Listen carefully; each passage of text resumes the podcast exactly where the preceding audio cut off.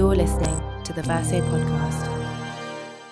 Hello, my name's Dan Hancox, and welcome to the Verso podcast in collaboration with Compass as part of Our London, a series of conversations in the run up to the 2016 London mayoral and assembly elections. London in 2016 is often referred to as a world city, and it is certainly growing in population all the time, a cosmopolitan metropolis home to incredible wealth and incredible poverty. The leading candidates for mayor include Zac Goldsmith, an old Etonian conservative who inherited hundreds of millions of pounds from his billionaire father, and Sadiq Khan, a working class Muslim son of a bus driver. Their backgrounds may differ starkly, but even Sadiq Khan, as, as Labour candidate, has said that he welcomes the fact that we have 140 plus billionaires in London and more than 400,000 millionaires. What he didn't say in that interview with The Spectator is that the richest tenth of Londoners own wealth worth 273 times the poorest tenth. Today we're talking about how to challenge the vision of London as an oligarch's paradise and hosting a meeting of generations as we welcome Amina Gichinga, a London Assembly candidate representing Take Back the City, which is a grassroots unaffiliated movement whose ethos is very much there in their name, and Linda Bellos, who, among other achievements, worked for the GLC in its radical 1980s heyday until it was abolished in 1986 by Margaret Thatcher, a sure sign that you're doing something right. First, I'm going to ask Amina and Linda to introduce themselves in a bit more detail. Amina, can I ask you to tell us about your background and how you came to politics and how you came to take back the city? Yeah, sure. Um, hi. Uh, I am a singer. Uh, primarily, that's how I earn my living. Um, I've always lived in Newham. I was born in Homerton Hospital. Um, and yeah, like I, I kind of became political. I guess like over the past few years, like probably after I went to uni. Actually, um, I found that university was quite an alienating experience for me. So I was studying studying uh, international studies at Goldsmiths, and I found myself like surrounded by like public school boys um, and like I yeah, I was like learning about like colonialism and starting to link it like to my history and like my dad, my mum and my dad come into this country from Kenya and Singapore as like post-colonial children and like yeah, I just started thinking about things in those terms. But in university itself, I felt it wasn't a safe space for me to share my experiences. So it's actually like in Newham itself that I found my politics because I feel that there are there's so much injustice happening in New in Newham, but I've lived there all my life, but I couldn't see it before.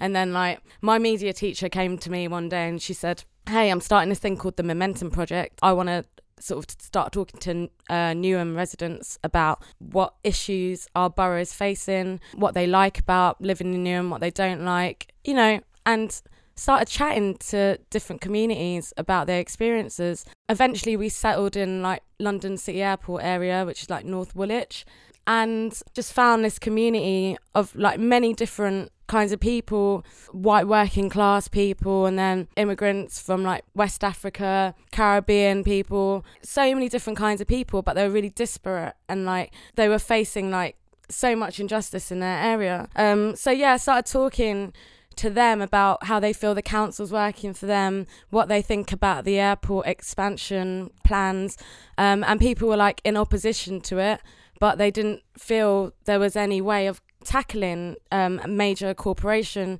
which is in bed with a corrupt council. Do you know what I mean? And they they just were a bit defeatist, basically.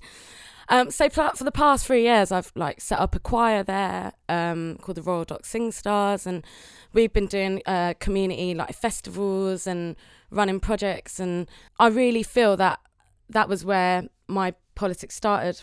In relation to where Take Back the City is there for me, I was asked by Jacob Mukherjee, who was my old politics teacher um, in Newham Sixth Form College in Plaistow, do you want to be part of uh, a movement that I, I really want to build in London? I was like, a movement in London? Like, really? You know?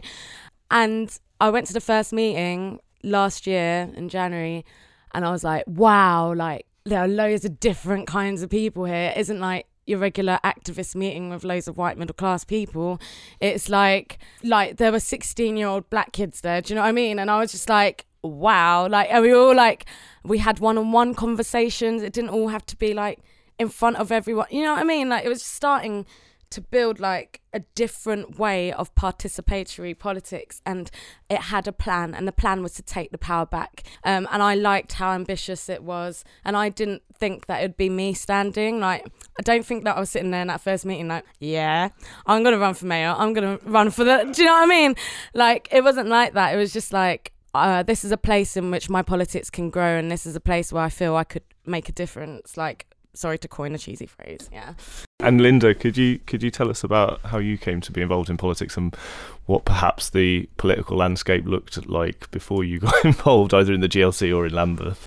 Well, firstly, age is relevant um, in the sense that I'm now 65 and I was began to be politically active in the 19 late well really early 1950s uh, i'll tell you my first political act age 4 at my nursery school. It was called then William Wilberforce School. And my brother and I were the only black children in the school. And we were invited, no, required to dance around the maple tree on the 24th of May, which is Empire Day. And we were meant to give thanks that we were not black. I was four years old and I objected. And I remember being sent to, I still remember, I can remember sitting under a table in the headmistress's room.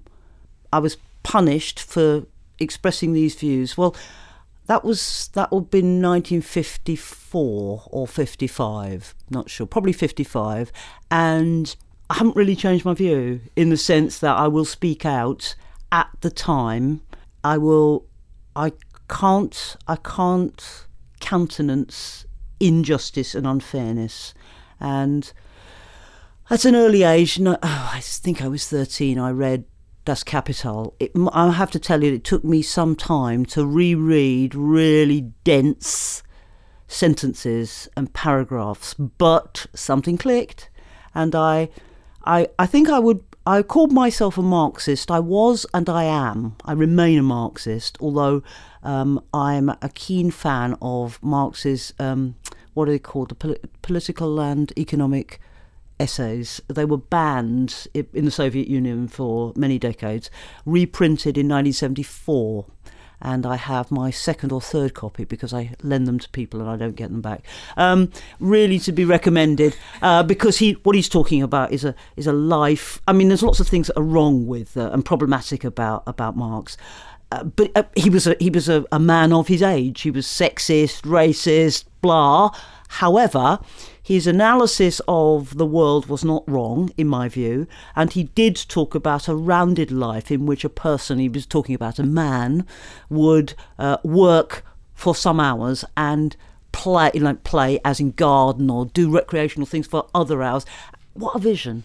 And what, what a world we'd have if instead of working as people do in London, or working, being present at work for 12 or more hours in order to show that you've really got the the guts, the balls to uh, to be there. Um, that kind of competitive, nasty world has become more pronounced. Here we are in 2016, and I was critical of the 1960s and 70s and 80s and 90s and, and the noughties, and it's getting worse. And it's wonderful to see and hear the new movement of inclusion.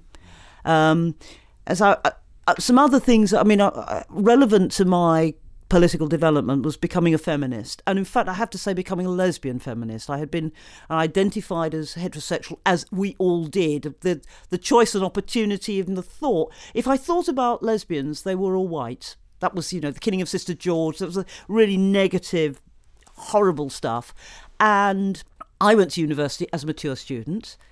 And at university, I went to Sussex, and at university, I don't know what happened, but the scales fell from my eyes, and I came out as a dyke.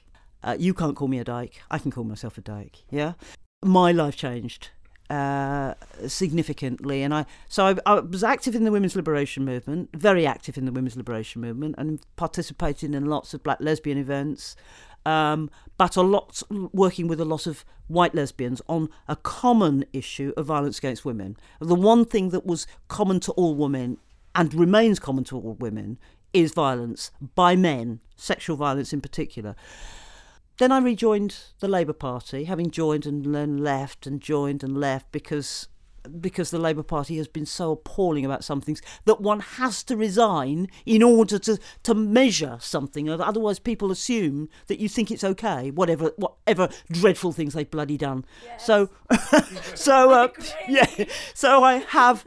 Le- joined left joined left i'm still a member now a particularly well when when um what was that ghastly man um which one? The first prime minister in the in the 1995, Blair, when he. 97.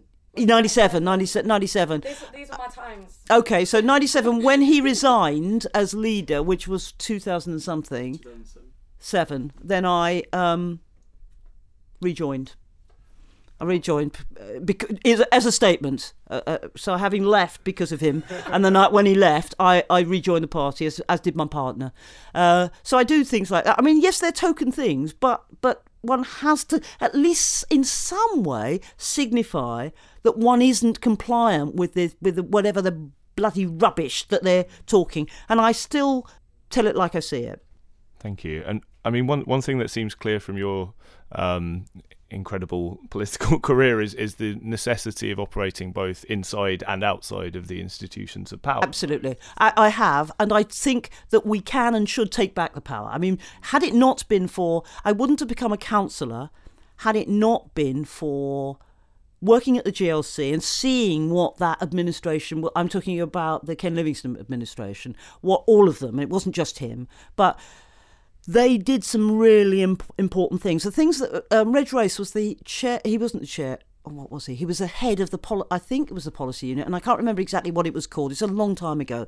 But what he, his ability to look strategically at what um, service delivery was going on and change it. He didn't tweak it. He really made some fundamental changes, which are about transparency. They're about targeting the people that you need to target, not just having any service and not and not recognizing who's receiving it and who isn't receiving it. That sort of thing was important and helped me when I decided. Well, I didn't decide. Sort of circumstances prevailed that made me put myself forward to be leader of Lambeth Council, which was basically my colleagues having been surcharged and disqualified. Um, so, in those circumstances, I did feel, as a, previously a local government officer, and for a short time a councillor before that, I felt that I could put myself forward to be leader, which is what I did. And about two years later, stepped down from that. But that's another that's a, that's another story.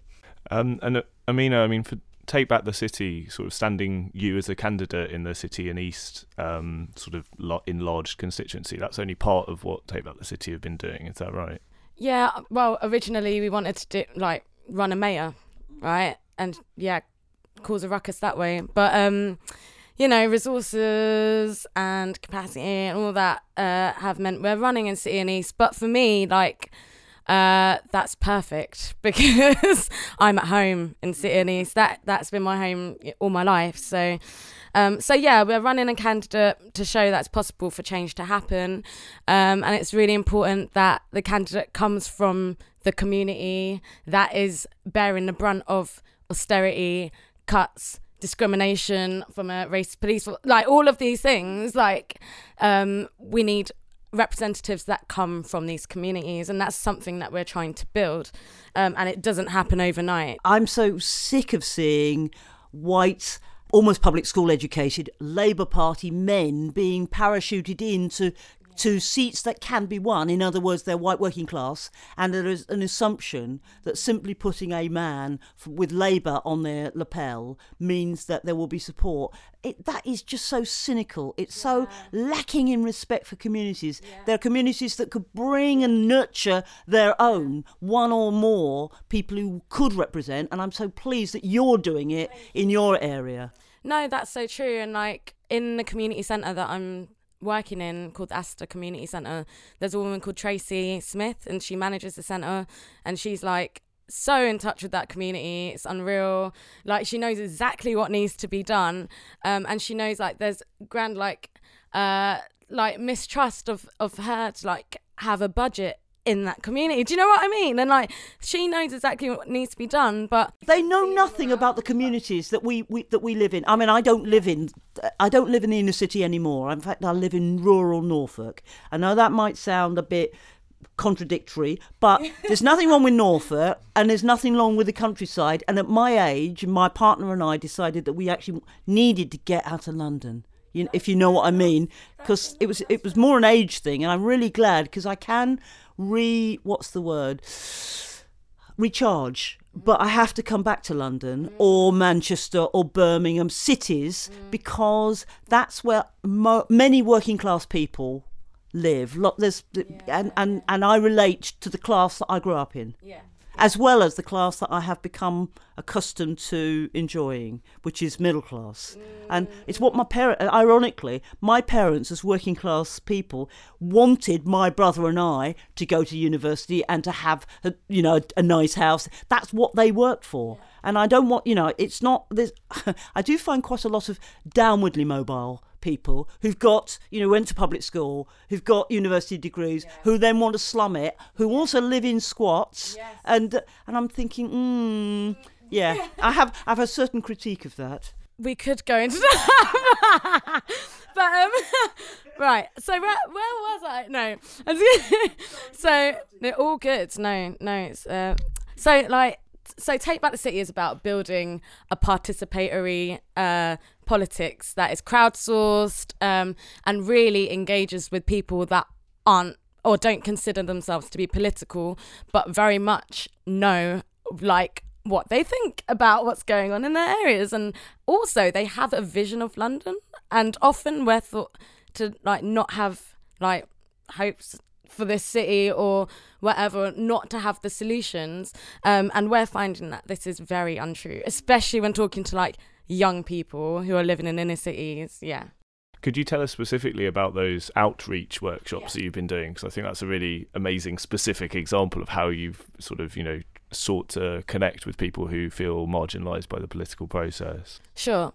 So we've been arranging um, these workshops, which are basically discussions with community groups um, across London, like or even like colleges, schools, universities, uh, workers groups as well, migrant refugee groups as well, um, and we've been organising like hour and hour and a half like workshops, um, and by the end of the workshop, they basically vote on a few demands that they think are key to changing London. Um, that very much includes young people. It's so important, and because they can't vote as well. Do you know what I mean? And like I said, they have so much, so much to offer, um, and but they've been written off like a lot of the time. So yeah, these these workshops we organise them, um, and they're liberating spaces where we can share our views. And like sometimes people don't talk about their politics, but um, in these groups, like they're often already safe spaces because they already know each other and stuff. And and then we just like provoke the discussion basically. Um, and yeah, so we've been adding them into our process, like all these demands, finding out what are the top demands across London, and that these like there are over a thousand demands that we had, um, and then also with the online ones, taking them into account as well. Um, we've based basically formed a manifesto based on these demands. Um, so we think that it's incredibly legitimate manifesto, and it's a different way um, of engaging people in a process they'd never um, have been a part of, like with a regular political party. I think it's called bottom up as opposed to top down. That's the, that's the that's the usual way it's described, and and it, it's the way it should be. Mm-hmm. If you're talking about the people, then engage the people in identifying what their priorities are, as opposed to telling them what you think is best for them. And also, Linda, it's not always what you want to hear, is it? These are the discussions we have to have, right? Precisely, stuff around homophobia that you that mm-hmm. comes up, mm-hmm. But because you're engaged, you can have real discussions and thrash things out. And I've found that. I mean, when I was working in Brixton, I'm having grown up in Brixton and working in Brixton for, for some decades. Even even um, some of the stuff around homophobia from some of the guys, one could be honest and frank and open about things. And I remember one guy telling me, he stopped me in the street and he said, he liked some of the things I said, but he didn't like the fact I'm a lesbian. I said, what? It's cool, man. You know, you, you, I, I'm not waiting for his approval. You know, I don't, I don't need him to like my sexuality, but but that, that he could say that to me was a good thing. And then whatever barriers are broken down beyond that, you know, but at least have the conversation. In I think a lot of the left are scared of having these conversations especially yeah i don't know. I've i've been met with all kinds of like conversation on doorsteps where it's like you know old old working white uh work white working class people telling me about oh but now we don't have queuing you know on the buses um and it's not people like you looking at do you know what I mean? You're different. You're different. Like you're not like them other black people. You're not. Do you know what I mean? And it's like uncomfortable for me. But then I need to like look at where they're at and what their history is and what are we going to do to move forward. Like, but I think a lot of people aren't willing to give the time to having these uncomfortable conversations. I, I, think you're absolutely right. It's been my experience as well. I mean, and when I was when I was canvassing, and I was one thing to lo- I learned about canvassing immediately. If you're doing a tower block, take the lift up and walk down. Yes. Do not start from the bottom.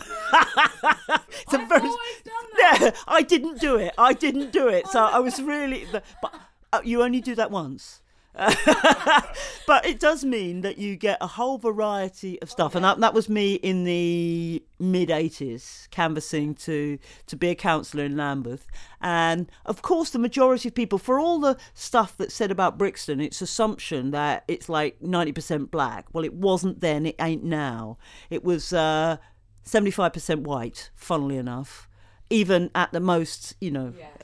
So um, d- d- that there's engaging with different communities who have their preconceptions about other people. So a mm-hmm. lot a lot of young black guys, boys in particular, and the girls will assume that lots of older white people are going to be racist. Some are, some aren't. Just like some of the kids will have good manners and some won't. So, you know, there's a that kind of mixture, but actually engaging human being to human being does make a difference. It's the only, but Linda, it's the only chance we have. Like, we can't do it any other way. And like, I see marches and I see protests, and I'm like, but we need to look at the demographic of these marches and these protests, and at the demographic, it needs to change. Like, everyone needs to be part of this if we're to make a real change. Do you know what I mean? I'm, I'm reminded of a, a march that took place a, about a year after Mark Duggan was killed, which was a sort of peace and unity march that went from Dalston to up to Haringey,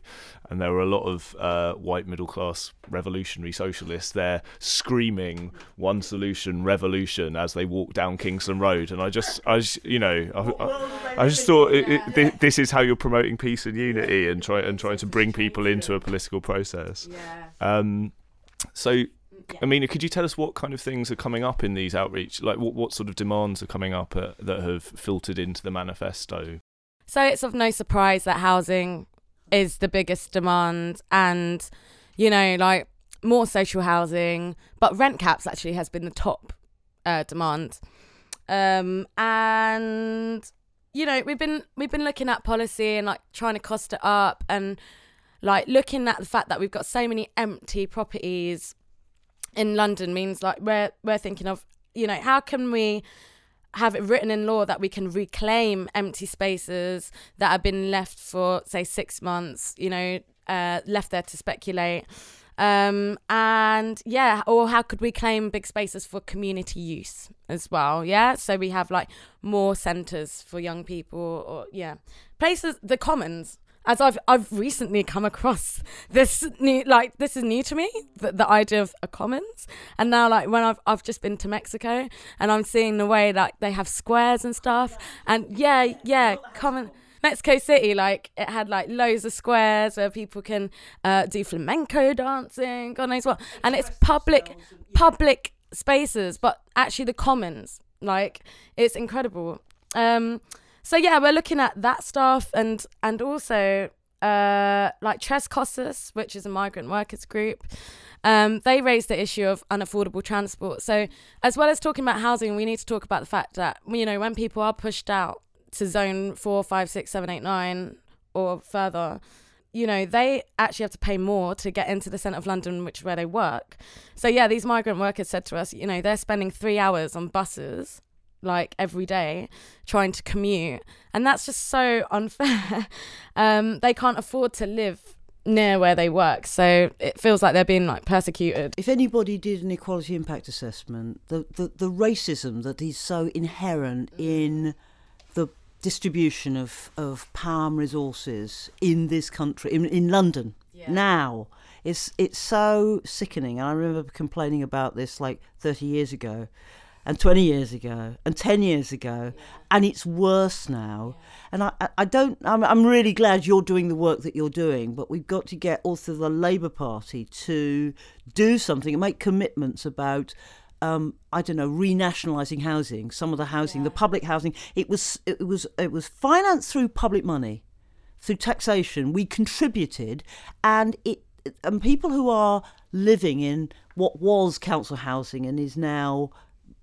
Who? Yeah, it's now private. That's I call that theft. Yeah. It seems to oh, me it's theft. Working class people paid rents. Now they want to. The, this current government want to reduce tenancies, and and everybody is saying don't be bloody daft. If they did it, it would be multi-million pound theft from poor people, yeah and it's a disgrace. It is. It's. Oh, I, I, I, I try not to swear, but I, I, I'm just so disgusted and shocked by nobody speaking the out. lack of political will is what absolutely has led to like mass disillusionment from the main political uh, system. Do you know what I mean? Like people do not vote. They don't even know. Like I was speaking to my friend yesterday, um, and I said, "Are you going to vote?" And he said, "What am I voting for?" And I said, "Well, it's the London elections. Like you can have, you can vote a London Assembly member in and a mayor." I said, "Have you heard of like Sadiq Khan or Zac Goldsmith?" He said, "Who?" I said, I, I was like, "Whoa," you know, and then and then he was like, "Are you talking about the EU?" Like, and I was just like, you know, but this is common, and only thirty percent of Londoners are gonna vote.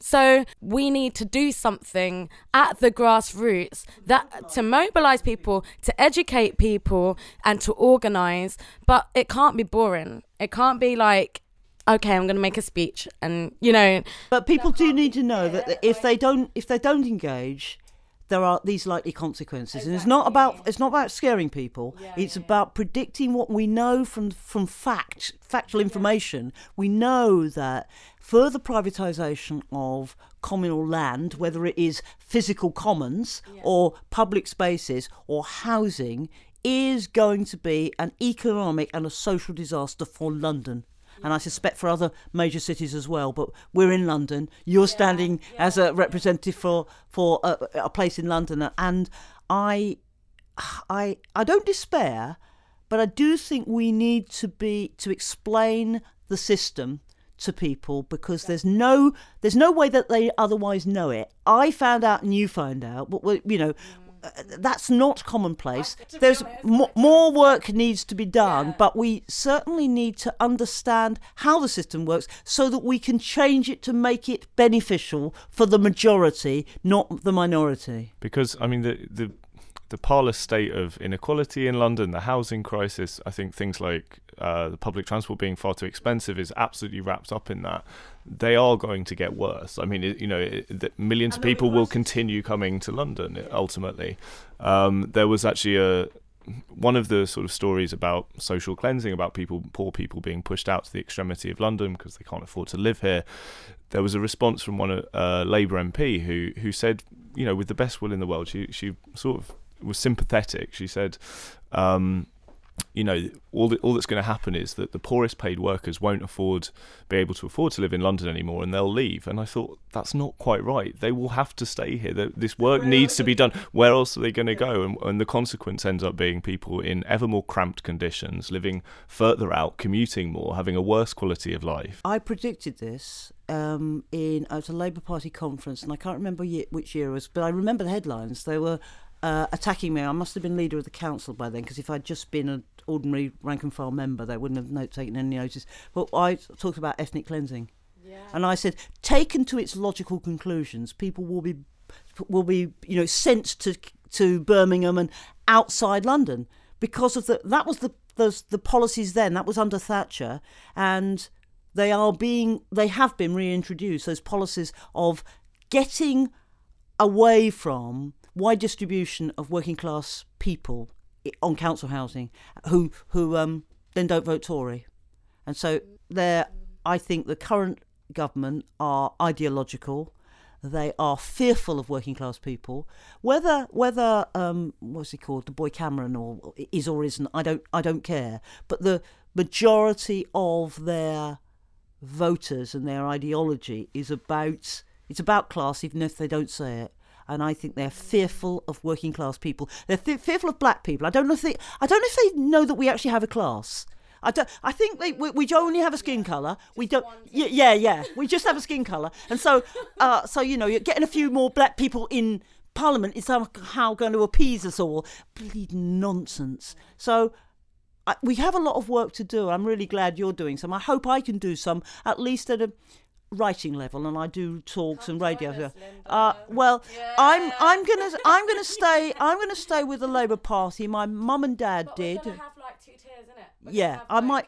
You know, you don't have to be part of the political side of uh, yeah. the political party side of us if you don't want to. But the activist side, yeah, I will. Exactly. Yeah, I definitely I definitely share those politics. I definitely share those politics, and will um I will as it were demonstrate them whenever and wherever I can.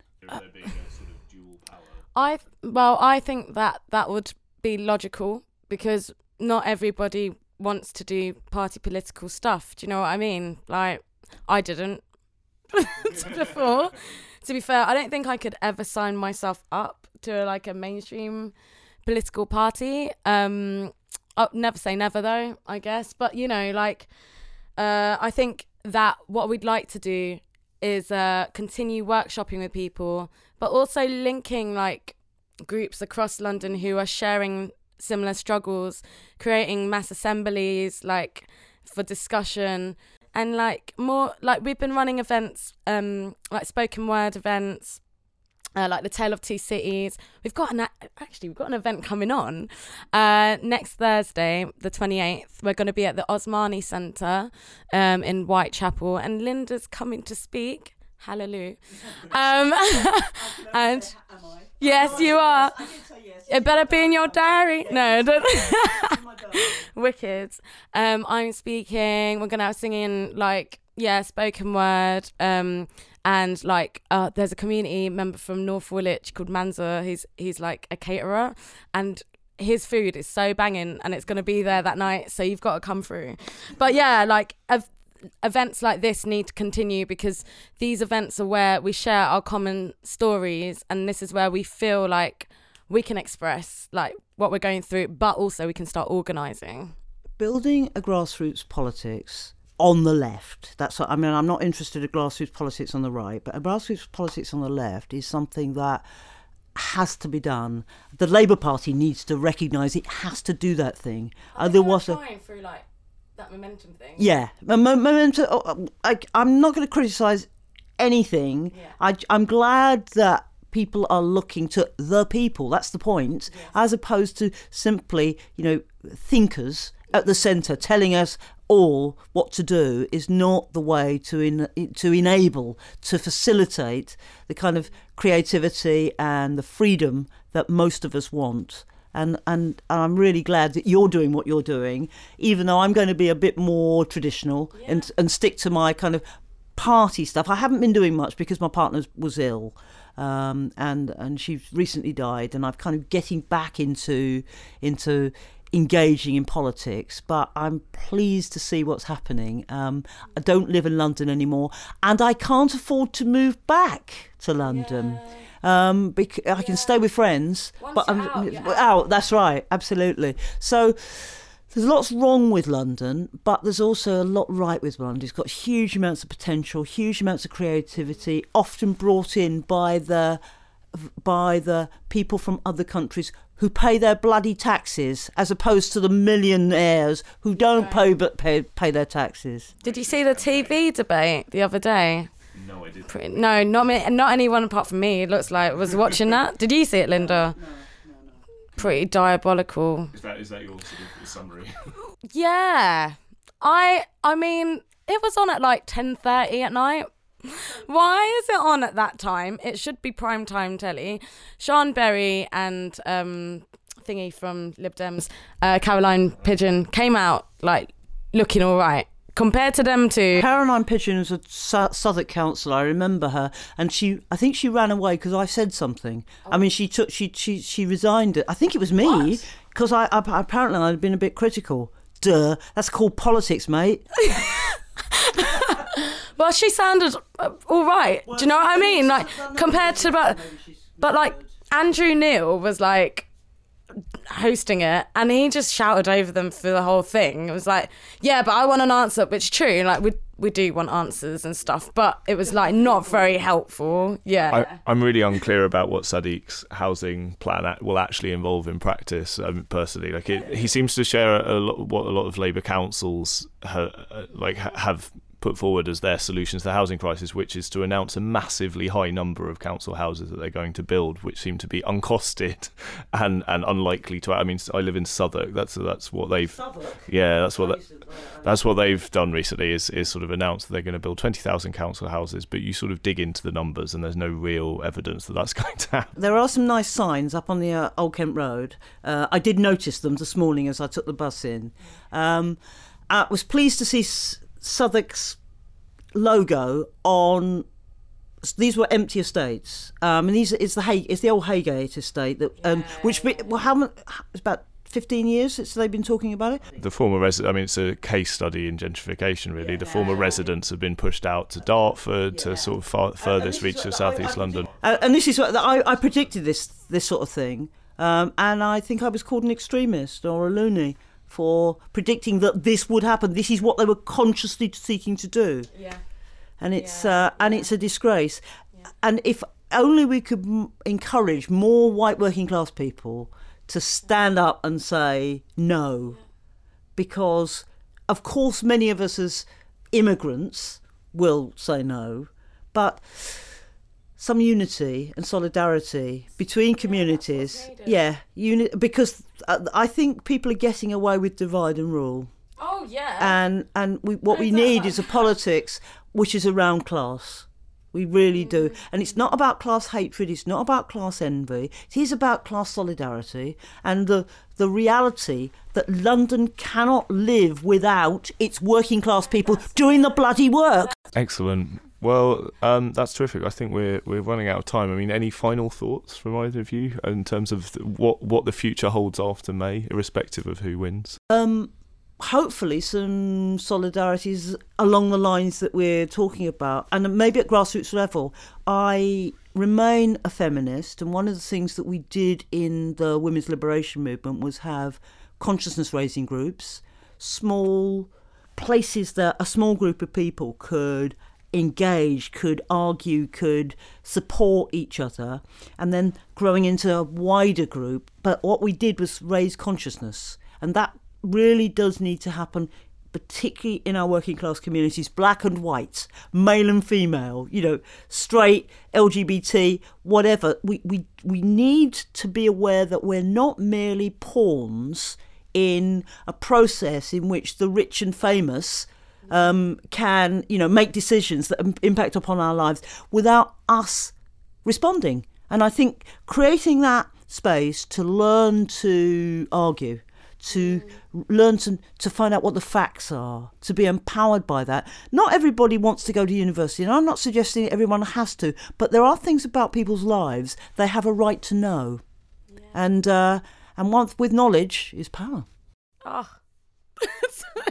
and on that note, um, yeah, I think uh, post May, it's about building this solidarity, um, this movement, um, and it needs to look different from from anything else that we're seeing at the moment. It can only work through uh, everybody being involved. So, um, yeah, it's about using art as a form of an expression, as we always have um, with Take Back the City.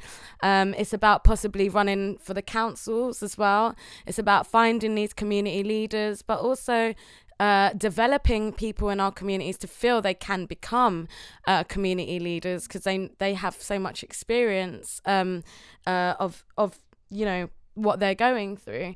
Um, and yeah, it is about that consciousness that Linda's talking about. Um, and that can only come through humans getting together and that's that's the only way if activists on the left can facilitate this and can but also can being a listening um, mode that will really to what's going on but then sharing like okay we have examples of you know in barcelona in madrid with their you know podemos barcelona en comú and ahora madrid you know like these are real life examples of how people are taking it back. I wouldn't be surprised if there there's not some examples in London as well of of, of, of you know grassroots communities doing stuff who then don't get that, that, that, we don't we're not we hearing that yes them. so Why we've got a BBC London for like a few seconds yeah, yeah, exactly you know 10 minutes somebody talking about them yeah. not not minutes some seconds you know somebody talking about them as opposed to allowing them to speak for themselves so yeah, some work around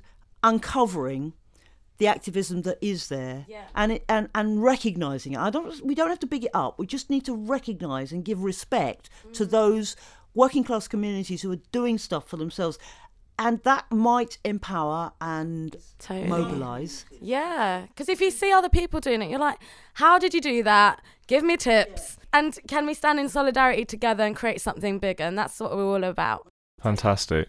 Amina Gichinga and Linda Bellos, thank you very much. Uh, this has been a Verso and Compass podcast.